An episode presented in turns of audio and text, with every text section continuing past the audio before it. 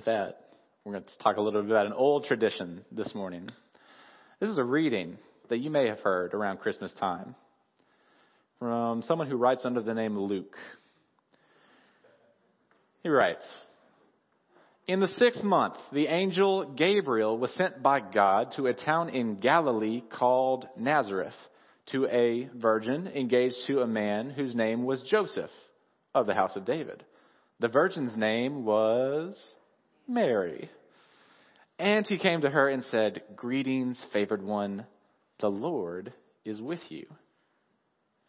But she was much perplexed by his words and pondered what sort of greeting this might be. And the angel said to her, 'Do not be afraid, Mary, for you have found favor with God. And now you will conceive in your womb and bear a son, and you will name him Jesus. He will be great, will be called the Son of the Most High, and the Lord will give to Jesus the throne of his ancestor David. He will reign over the house of Jacob forever, and of his kingdom there will be no end.' Mary said to the angel, How can this be, since I am a virgin?' And the angel said to her, 'The Holy Spirit will come upon you, and the power of the Most High will overshadow you. Therefore, the child born will be holy, and he will be called Son of God. And now your relative Elizabeth, in her old age, has also conceived a son, the one who was said to be barren. For nothing will be impossible with God.' Then Mary said..."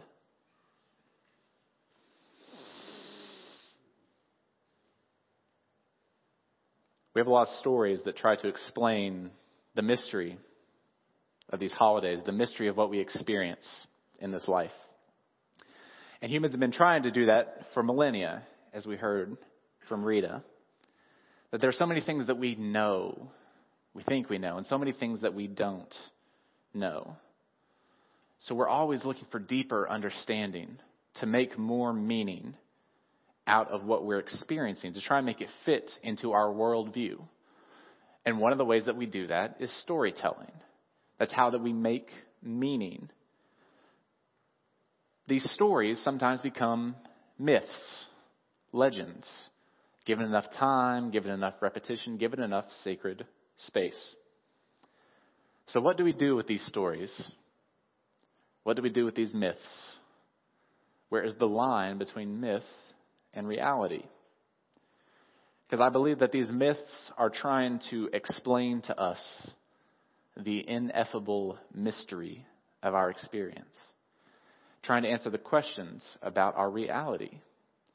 So these stories help us answer the question, how can this be? Of course, reality is always shifting, evolving. And before we understood about the scientific nature of our universe, for example, we assumed the Earth was the center of everything, right? And we came up with stories and myths to support that worldview. We even came up with science to support that view.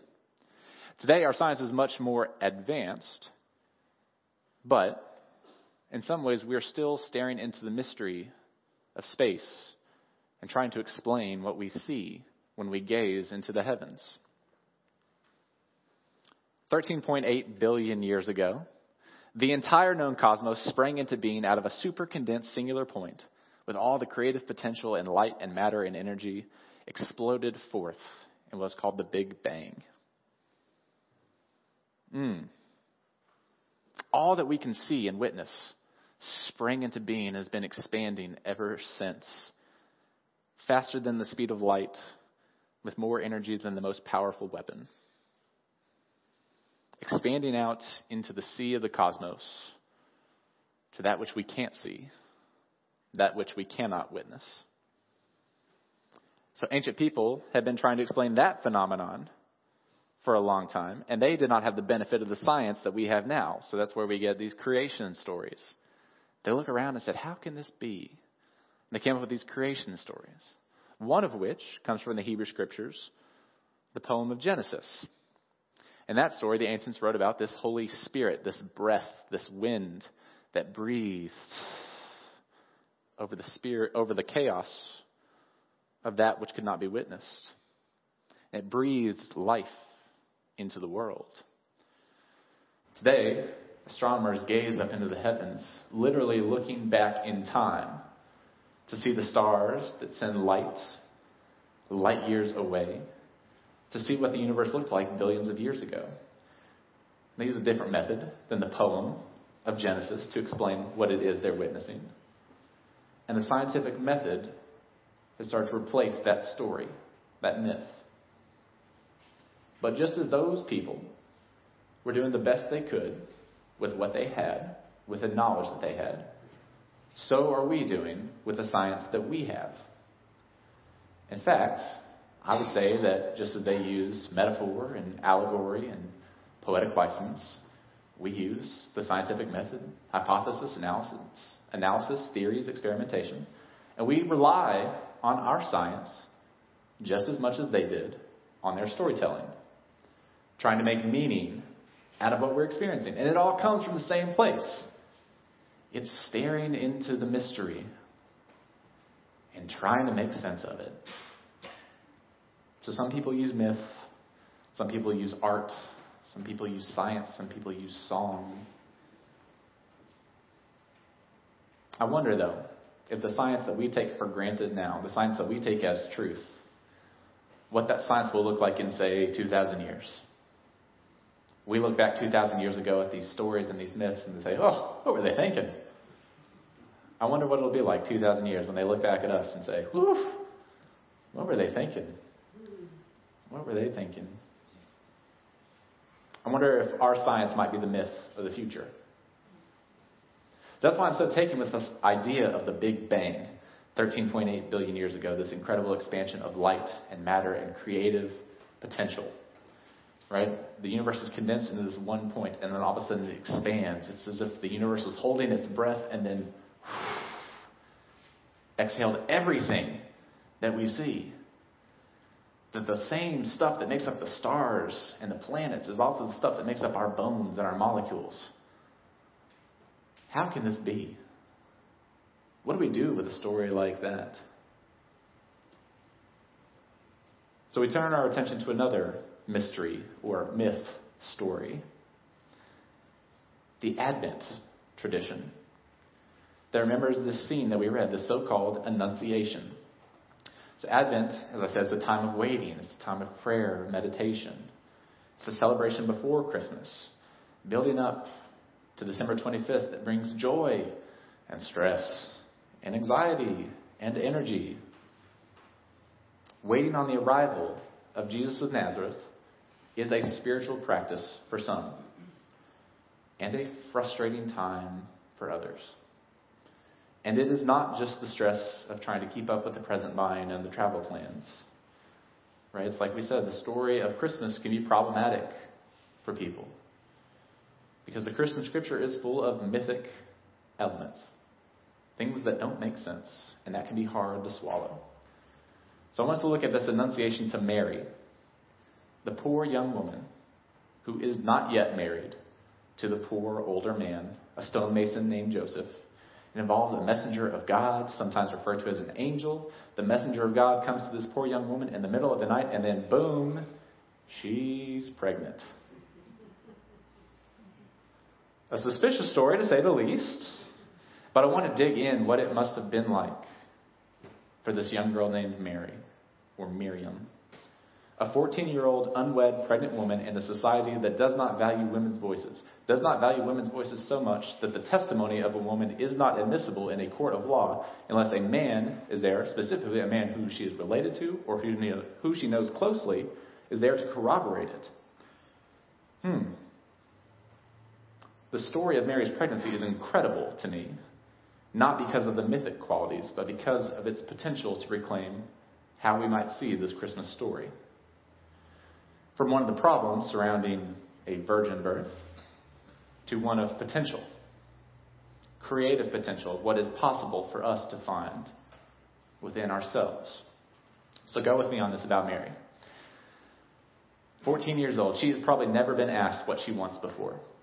She's probably never been given a choice. She may have been pushed into an engagement with an older man so that she is protected. She may have been forced to leave her home to live with a day laboring stonemason. She may have never been offered the chance to learn to read or write. And then she gets offered a destiny so immense and weighty, it boggles the mind. A teenage girl, given the weight of the world on her shoulders.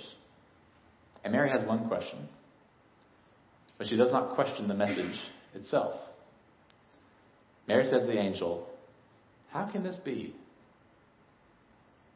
How can this be, since I'm a virgin?"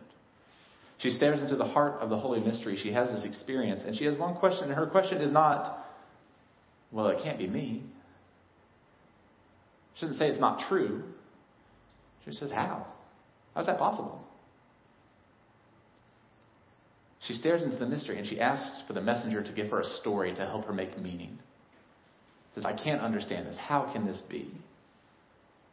What do I do with that? So the angel explains. And if you're 2,000 years ago, this explanation makes sense from that theology. So of course, it's the Holy Spirit. Why not? But interestingly, this explanation that would have made sense to the early Jesus followers is a later addition. It comes later than the stories about Jesus' life and Jesus' death. The stuff about Jesus' birth did not seem as important to the first Christians. Interesting. That's why there are contradictions in the different narratives about what Joseph was doing, about where they go, about who the Annunciation was to.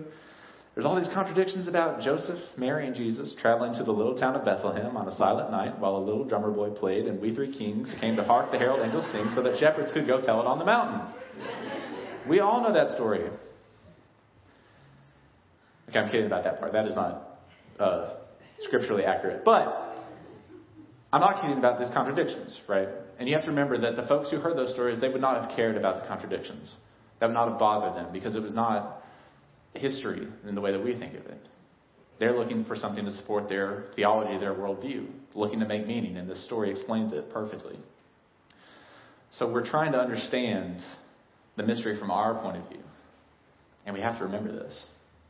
So when I celebrate Christmas, I'll spend too much time worrying about those inconsistencies or factual errors because it's like I'm looking up into the stars. I'm looking back in time to see what was, not as it is now. Light years away, millennia past, and the words that hit my eyes today have a completely different meaning. So if we can, let's jettison our rational filters for a second. I know that's hard. And I want us to look behind the mythic elements and focus back in on Mary. A young woman with no prospects, very few choices, in the most dire of economic circumstances, scared, lonely, answering to the holy mystery. And the way that she answers when the angel says this to her, she says, "Here I am," an answer to a call. Over under on how many Hebrew words we're going to learn today. There's more than one, because here's another one. She doesn't say, "Here I am." Obviously, that's English. She doesn't say yes, but that's what she means. There's this huge buildup. The Celtic Christian tradition says, there's this huge buildup in this story that the angel has come and he's making this announcement to the Annunciation, and it's this huge, weighty destiny. And he goes through all the things, and Mary says, "How can this be? I'm a virgin." And he gets this huge story. And it's like the author is focusing in on Mary more and more and more. Like the camera's zooming in. And it zooms in on her face. And then the angel pauses. And the Celtic tradition says the entire universe, all the stars in the sky, held their breath, waiting for Mary's response. And Mary responds with the Aramaic word, Hineni. Hineni means "here I am." That's a way of saying yes. Saying "here I am," but it also means kind of like, "See me, I'm here." So this wonderful story of Hineni, Hineni, Hineni, "here I am." What that must have been like to hear this story, to be in that story. from the moment of the Big Bang 13.8 billion years ago, with the universe breathing forth life, to all of a sudden hold its breath and then breathe again. She does not say no, which presumably she could have. She says yes, Hineni. She says yes to the mystery of what is going on out there, and it's almost like she's speaking to us when we ask these questions of, what can I celebrate? How do I do this? What is next for me? Hineni, here I am. Let me take these steps. Exhaling all the energy and light and creative potential that was stored inside of her response and within us. Saying yes to the mystery, friends. Do you know that we only know what makes up 5% of the universe? 5%! The other 95% is made up of something called, we think, dark matter. It's stuff that we cannot see, but we can only theorize its existence based on the stuff that we can see. The mystery is much greater than our reality, it seems. And so I was reading a news article this week, maybe you saw it. There's a new theory that posits that this dark matter, this stuff that makes up 95% of the universe, is not just matter, like stuff. There's also energy to it. Something called dark energy. And this theory states that if you take dark matter and dark energy, and they're kind of combined together, you get this stuff called dark fluid. Stay with me. Quote, this dark fluid, if it exists, has negative mass. Unlike normal matter, which has a positive gravitational charge or mass, meaning it attracts other matter and you can push it and it pushes back, negative mass would repel matter. In short, if you pushed an object that had negative mass away from you, the object would actually move closer towards you, rather than moving in the direction of the applied force, as is the case with ordinary matter. How can that be? What do we do with that? So it is only a theory, right? But it's potential to change the way we see the universe. If we look at it in a different way, it's potential to help us try and explain the mystery of our universe, the mystery of Christmas. What we celebrate, why we celebrate, how we seek to understand, to explain, and what do we do when the mystery talks back to us and asks us to put aside our disbelief, to see the story in a new way, and to release some of the creative potential that's been going on for 13.8 billion years. In order to celebrate not just the mythic qualities of a story, but the very real story of a courageous young woman who stands at the heart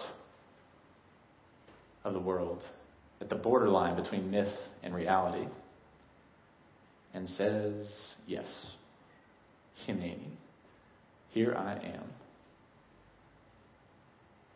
Friends, I wonder what it would be like for us to reclaim some of the things that we've talked about today.